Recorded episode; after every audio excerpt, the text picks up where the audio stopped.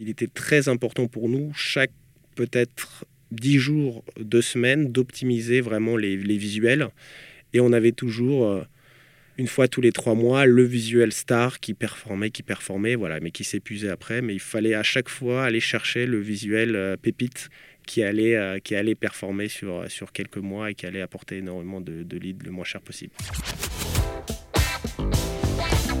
The number one deal is Facebook ads. They are underpriced. Senator, we run ads.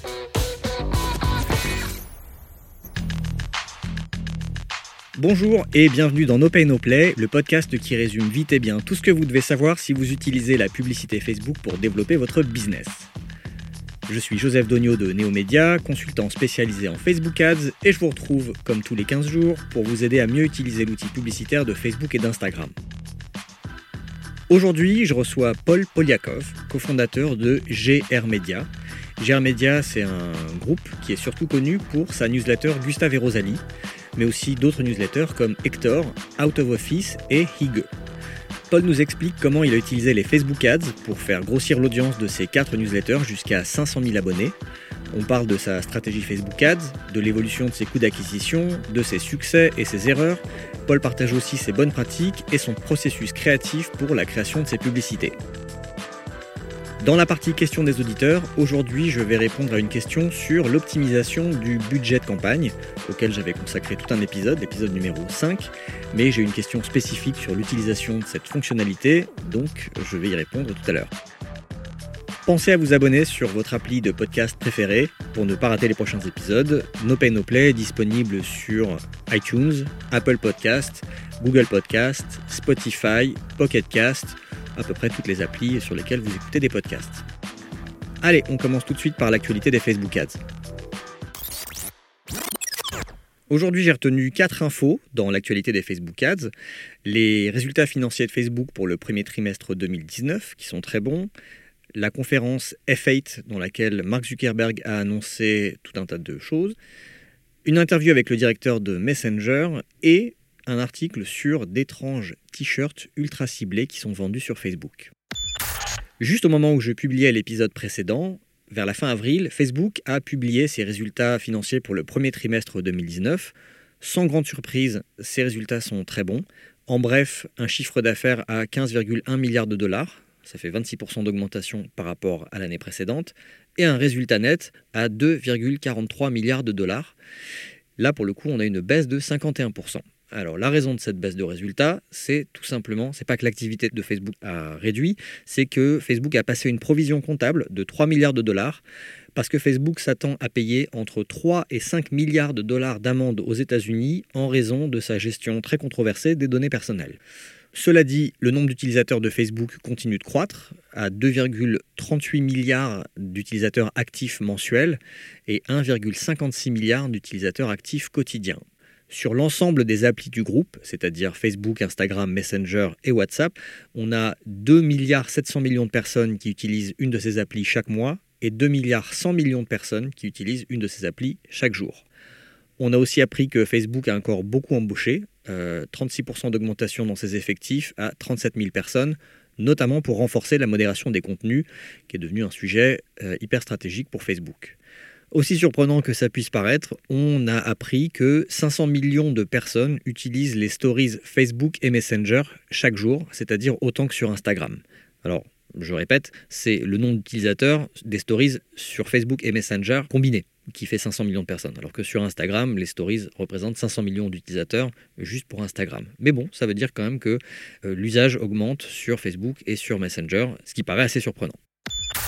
Fin avril s'est tenue la conférence annuelle F8, qui est la conférence que Facebook donne pour ses développeurs. Et lors de cette conférence, euh, Mark Zuckerberg, le PDG de Facebook, a confirmé la nouvelle orientation de Facebook vers un Facebook plus privé. En bref, plus de stories, plus de groupes et plus de messagerie privée. Pendant la keynote de Mark Zuckerberg euh, à cette conférence, il y avait un message affiché derrière lui qui disait The future is private. Donc le futur sera euh, privé, sera plus confidentiel, on va dire.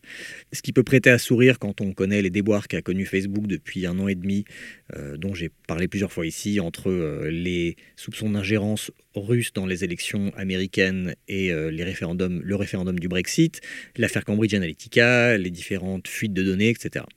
Il y a d'ailleurs eu un moment assez gênant lors de la keynote de Zuckerberg où il s'est pris un énorme bide quand il a tenté de faire une blague sur le fait que Facebook n'avait pas une super réputation en ce moment par rapport à l'usage des données privées. Je vous ai mis le lien de ce moment assez gênant dans la description de l'épisode. Alors, cette nouvelle philosophie, donc euh, The Future is Private, n'est pas que politique, elle résulte surtout d'une bonne compréhension des attentes des utilisateurs. C'est Zuckerberg qui a expliqué ça et qui en veut pour preuve le fait que les stories et les petits groupes de discussion sur Facebook sont en énorme croissance, sur Facebook et sur Instagram. Mark Zuckerberg a également présenté la nouvelle interface de Facebook, qui va être moins bleu et plus épuré. Les groupes, les événements et les stories vont prendre plus de place comparé au fil d'actualité. Enfin, Zuckerberg a annoncé dans une interview au New York Times qu'il pensait qu'en 2019, le nombre de stories partagées par les utilisateurs de ces quatre applis va dépasser le nombre de publications traditionnelles euh, sur le fil d'actualité. Stan Chudovsky, le directeur de Messenger, a été interviewé par les échos. Il y parle notamment de l'évolution de l'application avec le virage vers le chiffrement et l'interopérabilité avec les différentes applications de Facebook, WhatsApp et Instagram, qui ont été annoncées par Mark Zuckerberg. Lors de cette interview, on a notamment appris qu'un des produits publicitaires qui connaît la plus forte croissance sur Facebook, ce sont les publicités qui renvoient vers une conversation dans Messenger.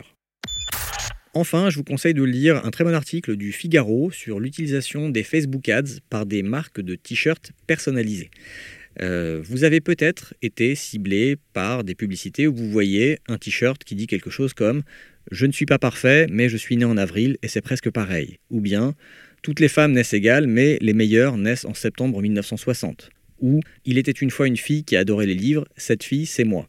En gros, des t-shirts qui on dirait, ont été faits exactement pour vous et qui vont mettre en avant soit votre date de naissance, soit des centres d'intérêt, soit votre sexe, en tout cas des t-shirts vraiment très personnalisés. Et donc l'article est hyper bien fait, c'est assez divertissant comme lecture, où on apprend comment les fabricants de t-shirts obtiennent ces données, comment leur business fonctionne, et surtout leurs déboires, parce qu'il y en a plein qui ont eu de gros problèmes.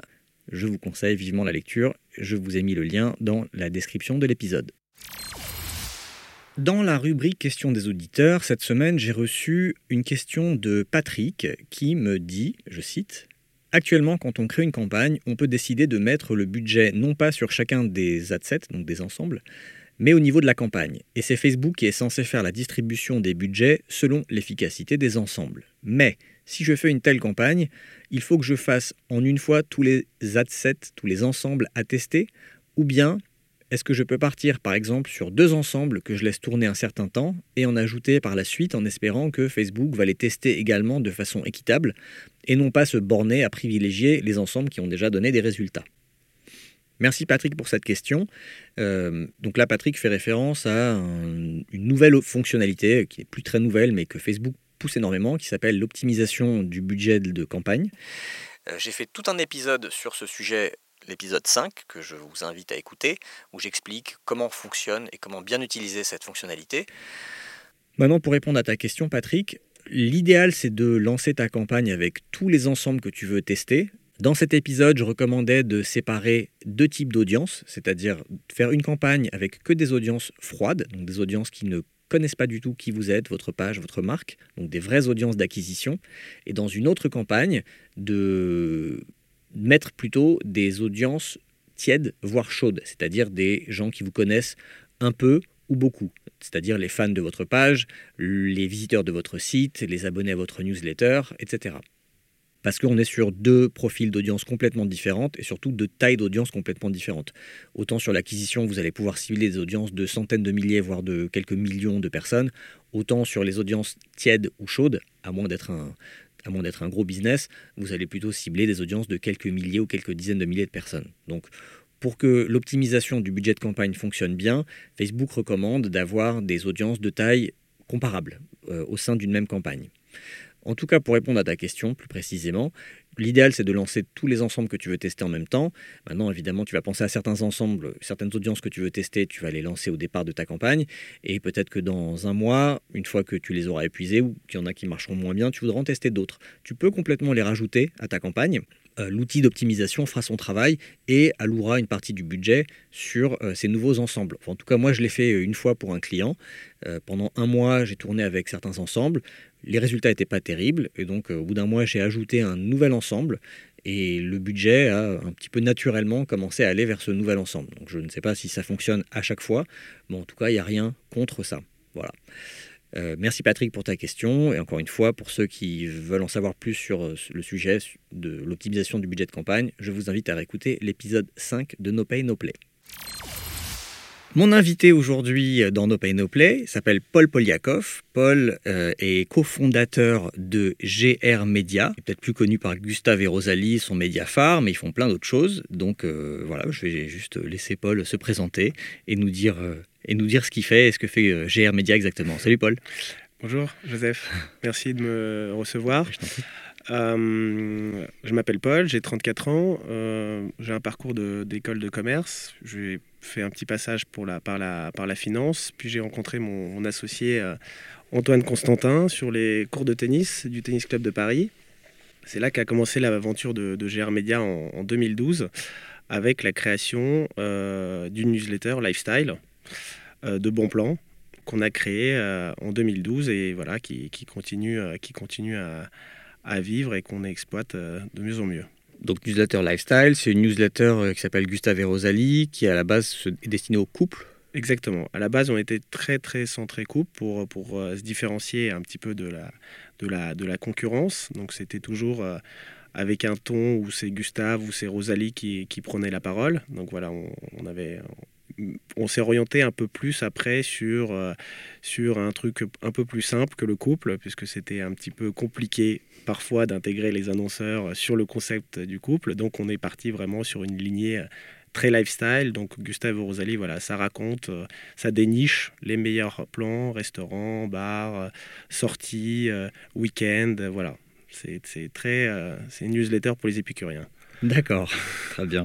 Et donc, tu me dis que vous avez lancé ça en 2012. Voilà. Aujourd'hui, vous avez combien d'abonnés à cette newsletter? Alors, on a lancé ça en 2012. Après, on a continué euh, avec d'autres verticales. Donc, on a lancé Hector, qui est le petit enfant de, Gustave et Rosalie, donc une newsletter, une newsletter pour, les, pour les jeunes parents.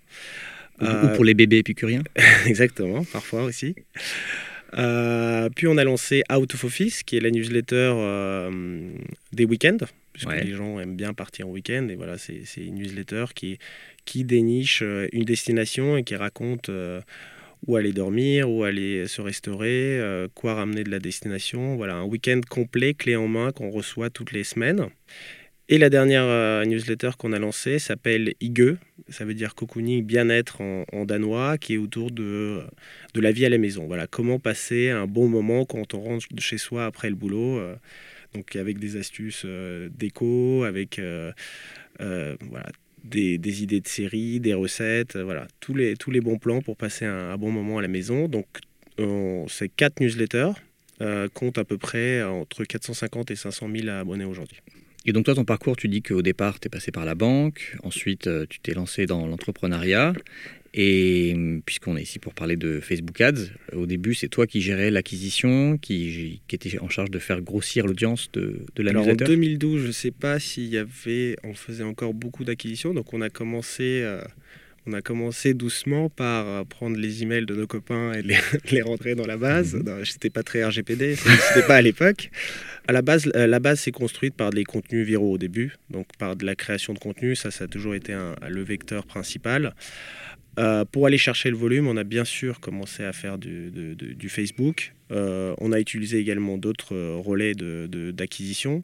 mais Facebook, ça a été, ça a été Facebook, Instagram, ça a été un, énorme levier pour, pour atteindre ces, niveaux-là en, termes de, en termes de volume. Juste, ça m'intéresse, c'était quoi les autres leviers d'acquisition au départ? Alors, les autres leviers qu'on a utilisés, on avait un levier qui coûtait pas très cher. Ce sont les plateformes de recommandation de contenu qui s'appelaient Taboola et Outbrain. Mhm tu dois les connaître. Euh, c'est les contenus qu'on voit en général tout en bas d'un article sur des sites comme Le Monde ou. Euh, ils, ont, ils, ont, des partenariats avec des publishers, donc ils, ils recommandent le contenu de leurs partenaires voilà, sur, des, sur ces, sur ces sites-là.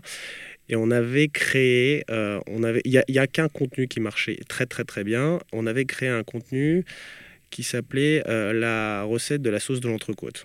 Je ne sais pas si les gens connaissent ce, restaurant, ils ont une sauce très secrète qui est très connue. Et on faisait de la pub pour voilà sur cette sur cette recette ça a redirigé vers une landing page donc on avait des clics qui, euh, qui étaient euh, parfois au prix de 1 ou 2 ou 3 centimes la belle époque. Voilà, avec, une, avec un taux de conversion de 30%, on fait vite le, le calcul. Donc ça a généré énormément, énormément de, de leads. Par contre, pas des leads c'était des leads beaucoup beaucoup moins quali que sur euh, Instagram ou Facebook parce que on abonnait les gens par un contenu de recette et après ils recevaient parfois des plans euh, de sortie, etc. Donc il y avait du nettoyage à faire sur cette, sur cette base-là. Mhm. Mais ça, c'était un des leviers aussi très très, euh, qui était très générateur d'audience. De, D'accord. Et alors, après, à un moment, vous, après, j'imagine avoir testé ces différents leviers, vous vous êtes mis peut-être un peu plus dans, la, dans les Facebook Ads Voilà, on, a utilisé Facebook au début. Au début, je ne sais pas quand est-ce que ça a été lancé. La, la lookalike, c'est assez. Euh, euh, écoute, moi, j'ai commencé en 2014 les Facebook Ads et ça existait déjà la lookalike. Donc, peut-être en 2013 Ouais, je pense qu'on a. Au début, ça n'existait pas. Ou on avait des bases trop petites peut-être pour l'utiliser. Pour donc au début, ce qu'on faisait, c'était de tester euh, Facebook Ads. Vraiment, la stratégie, c'était d'utiliser de, des segments d'audience, de segmenter, euh, de segmenter, d'essayer de, de, targeter par exemple les femmes 25-35, les femmes 45-50, avec des centres d'intérêt et d'aller voir quel était le coût d'acquisition le plus intéressant. Donc ça, ça on l'a fait pendant un an, je pense.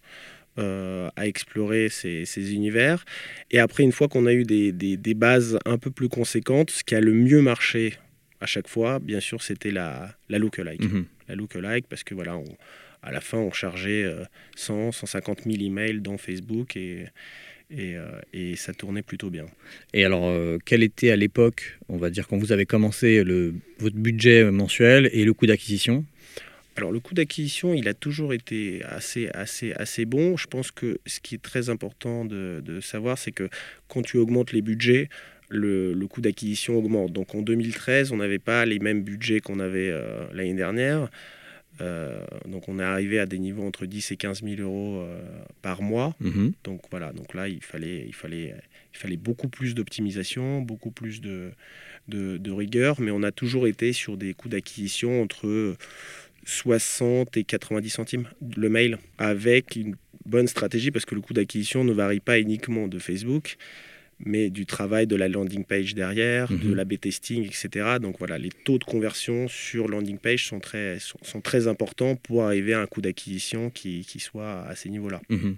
Et donc tout ça, c'est toi qui t'en occupais ou est-ce que tu te faisais aider? Alors j'avais, j'avais plusieurs, non, j'avais deux consultants au début qui m'ont, qui m'ont accompagné. Au tout début, c'était moi. Après, pour, euh, pour optimiser, voilà, qu'on atteignait des, des, des, budgets euh, de 10-15 000 euros, on avait des consultants qui le faisaient. Euh, mais moi, je m'occupais toujours, par contre, de, des créas. Parce que le point le plus important pour nous sur de l'acquisition d'emails sur, sur une thématique, par exemple lifestyle, qui sont voilà, les restaurants, les sorties, etc., c'était de donner envie aux gens, par des très beaux visuels, de cliquer et de se dire si je m'abonne à cette newsletter, je vais recevoir ce type de, ce type de plan. Donc les consultants, ils font, c'est pas eux qui font le contenu et c'est pas eux qui ont les visuels. Nous, on, avait, on faisait des shootings, etc. Donc il était très important pour nous, chaque peut-être 10 jours, 2 semaines, d'optimiser vraiment les, les, visuels. Et on avait toujours, euh, une fois tous les trois mois, le visuel star qui performait, qui performait, voilà, mais qui s'épuisait après. Mais il fallait à chaque fois aller chercher le visuel euh, pépite comme on mhm. l'appelait, qui allait, euh, qui allait performer sur, sur quelques mois et qui allait apporter énormément de, de leads le moins cher possible. Ça pouvait varier dès qu'on changeait de visuel, qui on pensait qu'il était bien, euh, les coûts d'acquisition pouvaient euh, doubler ou tripler sur, sur, sur Facebook. Le wording même était pas du tout important. Ah oui? Non. Le wording c'était quoi? Le wording c'était la headline. La, la, newsletter lifestyle des Parisiens, la newsletter des Parisiens curieux, euh, réservé aux épicuriens. Euh, mhm. Voilà. Ça, ça ne changeait pas énormément au niveau du texte. C'était vraiment le taux de clic sur les visuels qui allait après, euh, qui allait après euh, déterminer, déterminer le exactement le, coût d'acquisition, plus la landing page derrière qu'il qui, qui fallait qu'elle transforme bien. Et alors tu peux nous dire par exemple quelques, quelques visuels pépites euh, qui ont très bien marché? Alors le visuel pépite qui a hyper bien marché, c'est par exemple la façade coucher du soleil du restaurant Le Dépanneur, qui est pas très loin ici, dans le 9e. D'accord. Ça, ça a été un visuel qui a très très bien marché. Après, il y a eu d'autres visuels voilà, sur, le voyage ou sur la déco euh, qui, ont, qui ont très bien performé. La newsletter, on avait le plus de mal à recruter, où les coûts d'acquisition étaient plus chers, c'était vraiment sur les enfants. Mhm. sur, les, sur, sur Hector. Sur la déco et sur le voyage, on a toujours réussi à maintenir les coûts d'acquisition en dessous d'un euro. D'accord. Sur, le, sur les kids, on, a, on avait une base plus petite aussi et on a, c'était, c'était, c'était, c'était quand même plus cher. Et je reste sur les visuels, c'était que des images, des, des, photos, ou des fois c'était des dessins, ou des. Je sais que vous faisiez pas mal d'infographies à une époque. Est-ce que vous les alors utilisiez On a essayé les infographies. On, a essayé, on, a, on, a, essayé les infographies, on a essayé même des vidéos parce qu'on faisait pas mal de contenu euh, dans les restaurants également. Je pense que la vidéo, c'est bien pour. C'est pas très bien pour la pour l'acquisition d'emails. Euh, c'est bien, les gens en fait regardent la vidéo mais vont pas aller cliquer derrière pour aller chercher, euh, euh, pour, aller, pour aller sur une, une, une, landing page. Donc les vidéos, c'est, ça ne marche. Ce qui marchait le mieux, c'est toujours le plus, le plus simple. Une phrase courte et un très beau visuel et une très belle landing page très optimisée mobile parce que voilà en 2000, euh, encore l'année dernière, au 2017, c'était euh, c'est le trafic euh, Facebook, je pense que c'est à 80% sur mobile. Ouais. Ok, donc un bon conseil, faites simple, c'est pas la peine de se prendre la tête. ça dépend ce qu'on va chercher. On a, aussi, on a aussi cherché, et on pensait que ça allait très très bien marcher, mieux que les landing pages, c'était le système de, de, du mail à l'intérieur de Facebook. Ah oui, les, les formulaires de génération de prospects. Exactement. On se dit que voilà, là, les gens, ils n'ont même pas envie, besoin de sortir de Facebook, ils peuvent mettre leur email. Et non, euh, la landing page marchait toujours mieux ah que ce système-là, qui, était vachement optimisé pour ses objectifs de transformation euh, des gens sur Facebook en email. Alors moi, j'ai une expérience différente parce que euh, donc toi tu le sais, j'imagine que la plupart des gens qui m'écoutent le savent, mais au cas où, j'ai commencé la pub Facebook par une newsletter aussi qui était à Istanbul, qui s'appelle Janem Istanbul, même principe, euh, newsletter de bon plan. Et pareil, je faisais des pubs qui redirigeaient vers une landing page. Et quand ils ont sorti les, les formulaires intégrés, je suis passé à ça.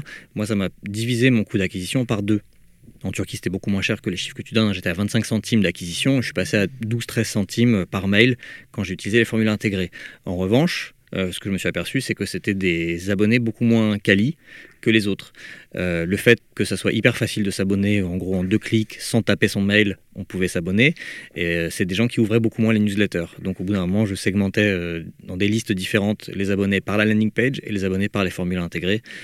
Et j'ai même fini par arrêter les formules intégrées parce que, en fait, acheter des abonnés pas chers, mais qui derrière ne lisent pas tes, tes contenus, ça sert pas à grand chose. je voulais te demander, donc, euh, au départ, tu me dis, vous avez fait beaucoup de, pubs d'acquisition pour faire grossir l'audience. C'était exclusivement ça, vos Facebook Ads? C'était que abonnez-vous à la newsletter? Ou est-ce que parfois vous, vous faisiez aussi euh, de la promotion de contenu, euh, d'articles qui marchaient bien ou de, de plans qui marchaient bien? On le, faisait, plutôt pour l'amplification, parce que le modèle de Gustavo Rosali, c'est d'intégrer les marques dans, le, dans les contenus de Gustavo Rosali. Donc, c'est du, Brain Content Native Ads. Euh, donc on le faisait souvent pour atteindre les reach qu'on promettait, aux, promettait aux, annonceurs. Donc on faisait plutôt sur des contenus sponsorisés qu'on allait amplifier. Ou parfois, quand un contenu incroyable qu'on sortait, euh, on allait l'amplifier aussi parce que ça, ça générait de la notoriété et ça générait aussi quelques, quelques, quelques transformations en email aussi également. Et est-ce que tu faisais aussi du retargeting, des gens qui viennent sur le site juste, euh, qui arrivent par le SEO, juste pour lire des articles? On avait des campagnes également sur le retargeting. Après, on n'avait pas une stratégie de, trafic site. Donc, ce n'était pas, pas un trafic énorme. Donc, on avait toujours une campagne un fil rouge qui tournait sur, euh, sur le retargeting, qui ramenait aussi, qui ramenait aussi également quelques leads. qu'il fallait exclure de la lookalike pour ceux qui, ceux qui vont mhm. faire, donc c'était très important. Euh, voilà. Ok. Et alors en termes de ciblage, tu me dis au départ, tu faisais des segments d'audience euh, par sexe, par âge, j'imagine par centre d'intérêt. Et ensuite, tu aimais faire des lookalikes. Ce qui a marché le mieux, c'était les lookalikes. Mais est-ce que tu as quand même continué de faire des ciblages par centre d'intérêt ou au bout d'un moment Après, j'ai essayé, euh, essayé, de segmenter un tout petit peu la lookalike. Donc, je faisais des. Vu que j'avais quand même un, track record après, au niveau des. On peut voir dans, dans Facebook sur, par exemple, la lookalike 1%. Euh, les segments des personnes qui sont inscrites dans le, dans le reporting. On peut voir si c'est des femmes, euh, de, de, quelle, de quelle région, on peut voir si, si c'est des... Voilà, quel âge. Quel, quel, âge, etc. Donc après, j'ai commencé à faire des lookalikes sur des tranches d'âge. Sur des tranches d'âge, par exemple la lookalike 1... 20, 20, 30, 30, 40, voilà, 3, 4 lookalikes. Mais ça n'a pas changé énormément. Ça, ça a un petit peu diminué le coût d'acquisition, mais mais, euh, mais voilà, la lookalike suffisait largement d'atteindre de, les objectifs qu'on se, fixait. Mais que des lookalikes 1% ou Non, on allait jusqu'à 10%. Ah on testait jusqu'à 10%. Mais parfois, euh, on s'apercevait que la 3, à un moment, avec un visuel, marchait mieux que la 1.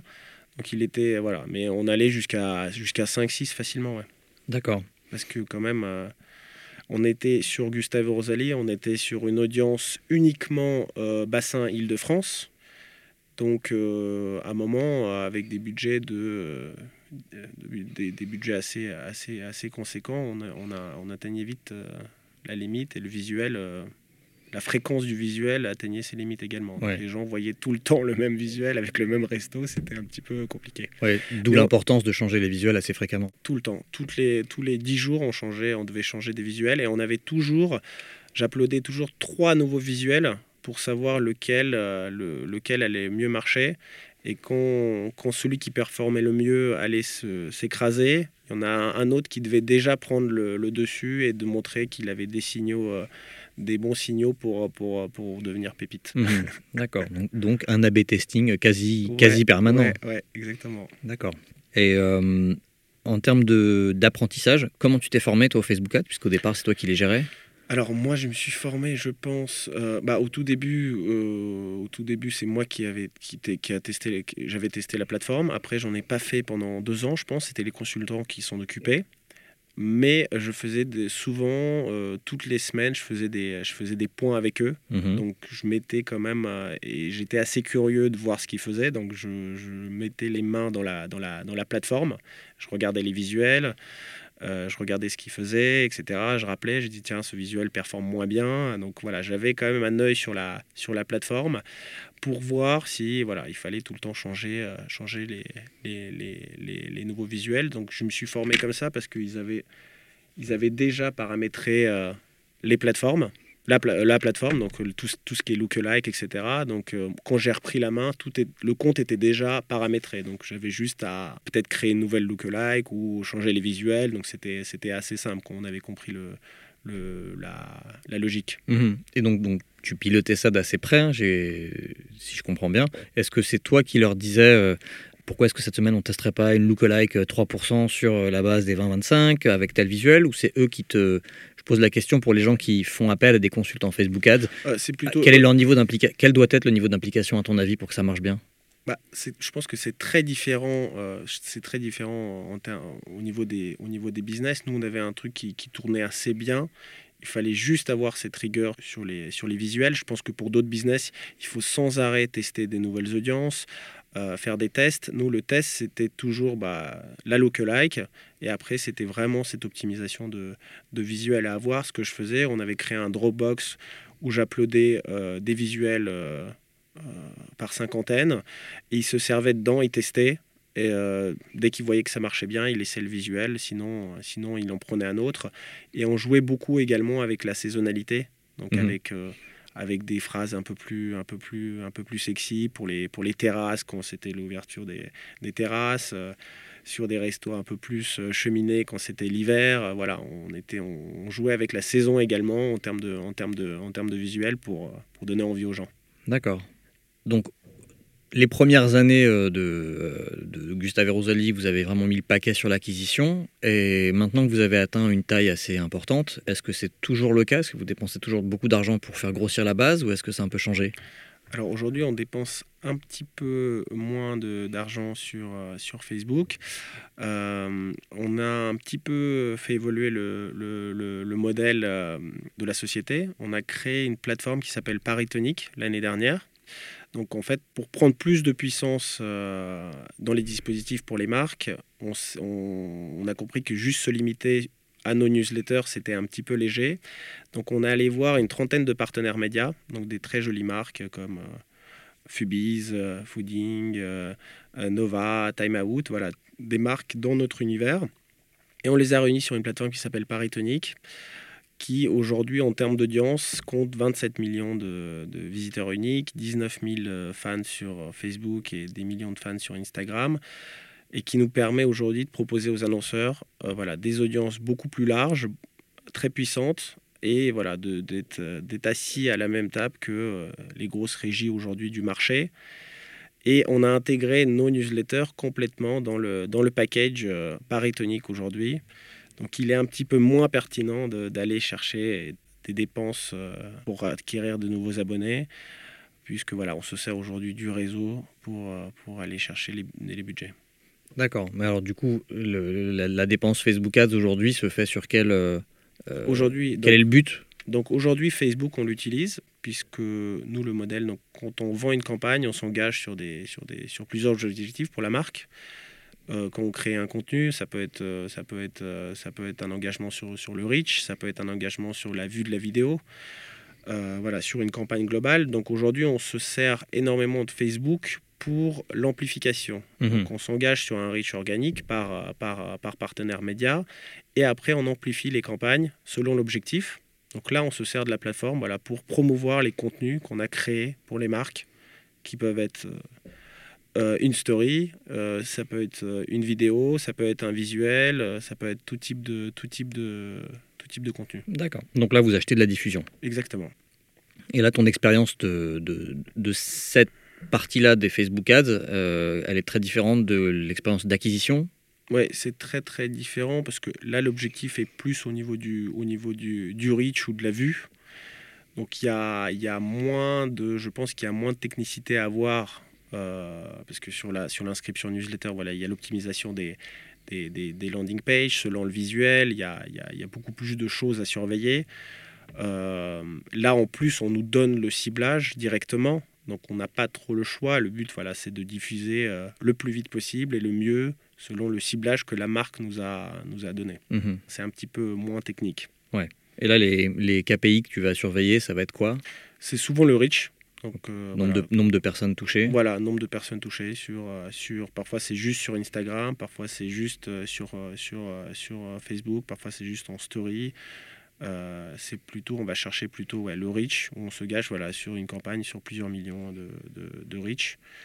Et on opère également euh, pour, pour, tous nos pour certains de nos partenaires qui nous laissent l'accès à leur, à leur euh, Facebook Manager, d'opérer, d'amplifier les campagnes pour eux. Mm-hmm. Comme ça, nous, on, a, on surveille vraiment toute la, toute la, toute la, chaîne, de, toute la chaîne de diffusion pour nos partenaires. Très bien.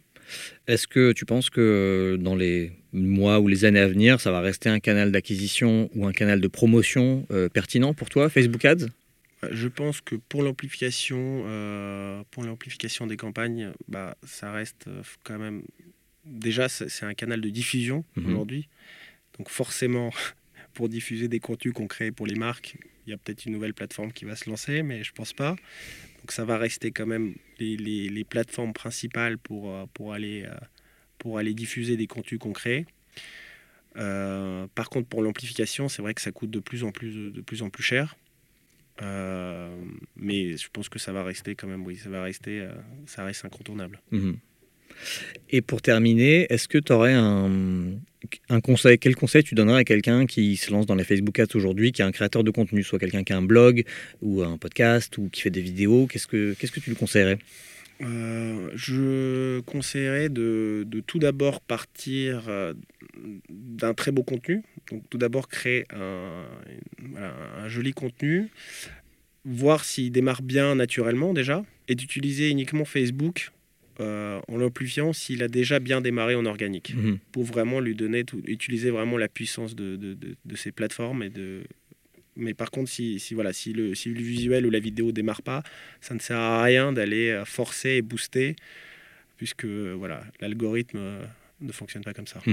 C'est un, bon conseil, je suis assez d'accord. Moi, je dis souvent, les gens qui me demandent, euh, je poste euh, trois fois par semaine sur ma page, est-ce qu'il faut que je, je, booste tous les contenus? Je leur dis, bah non, booster celui, enfin quand je dis booster, transformer un contenu en pub, uniquement s'il a bien marché déjà en organique auprès de vos fans. Si, euh, si déjà vos fans s'en fichent et ne like pas, ne commentent pas, ça sert à rien de mettre de l'argent derrière. Et ça se voit très rapidement. Ouais, Pour moi, les Facebook Ads, c'est mettre de l'huile sur le feu, mais si tu n'as pas de feu au départ, ça sert à rien de, de mettre de l'argent dessus dernière, vraiment dernière question.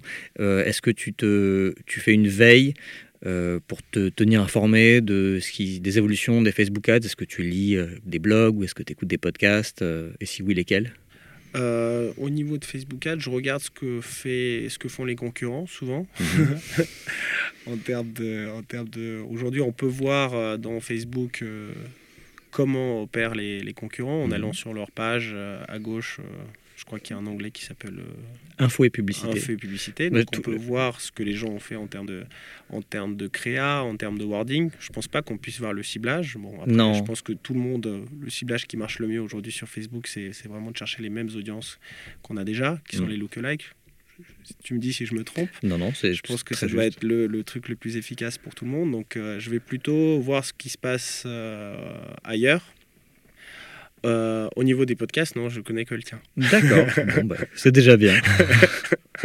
et, et, j'écoute un podcast qui s'appelle Génération Do It Yourself. Je sais pas si tu dois le connaître. Mathieu, euh, il s'appelle pas Mathieu quelque chose. Mathieu quelque chose, exactement, je crois. Et celui qui, que j'aime bien écouter, c'est sur les vraiment les anciens de l'Internet. Là, le dernier, il est incroyable sur, par exemple, Simon Signy qui raconte des histoires pas possibles. Voilà, ça, ça me passionne énormément d'écouter les, les, mecs qui ont démarré avec le Minitel et qui sont, qui ont, qui ont, voilà, qui étaient au tout début de l'Internet. Ça, c'est mhm. les histoires les plus, les plus, les plus, les plus rigolotes. Les vieux routards de l'Internet. je vous conseille Simon Signy. Euh, la génération de ça, il est très très. Je mettrai le lien dans la, dans la description de l'épisode. Je mettrai aussi le lien de l'épisode précédent de, No Pay No Play qui était consacré à justement comment s'inspirer des pubs de ses concurrents en allant regarder euh, l'onglet Info et Publicité. Et aussi maintenant, il y a une bibliothèque publicitaire. D'accord. Tu tapes euh, Facebook Ads Library ou bibliothèque publicitaire dans, dans Facebook pardon, dans Google, et euh, tu suffit de taper le nom d'une marque, et là tu as toutes ces pubs. Tu n'es même pas obligé d'aller dans Facebook. Il y a l'historique. Et as, non, tu n'as pas l'historique, c'est toujours que les pubs actives. C'est, ah d'accord, c'est les pubs actives, mais par contre tu as l'historique de depuis quand elles sont actives, c'est-à-dire que tu peux voir que telle pub a été lancée en euh, décembre 2018, et qu'on est en avril, et si elle tourne encore, a priori c'est qu'elle marche très bien. D'accord. Voilà, petit, petite info. Bon, bah, merci beaucoup, Paul. Euh, si les gens veulent euh, te suivre ou te retrouver, euh, où est-ce qu'on est qu'on les envoie? Sur LinkedIn, Paul Poliakov, s'ils veulent se connecter avec moi. sinon, ils peuvent aller sur notre site paritonic.fr où ils vont voir tous nos partenaires de notre marketplace. Et s'ils veulent voir nos verticales médias propres à nous, ils vont sur germedia.fr. Ok, super. Merci beaucoup, Paul. Merci beaucoup. À bientôt. Joseph. Bye bye. Merci d'avoir écouté cet épisode de No Pay No Play. J'espère que vous avez aimé cette interview de Paul Poliakov de GR Media. En tout cas, moi, je l'ai trouvée très intéressante. N'hésitez pas à la partager avec d'autres personnes que ça pourrait intéresser. Pensez également à vous abonner à ma newsletter sur neomedia.io slash newsletter. Ne vous inquiétez pas, je n'envoie que deux mails par mois pour vous informer qu'un nouvel épisode du podcast est disponible ou un, nouvel article sur mon blog ou éventuellement des webinaires, conférences ou formations auxquelles je participe. Merci encore et à dans 15 jours dans No Pay No Play.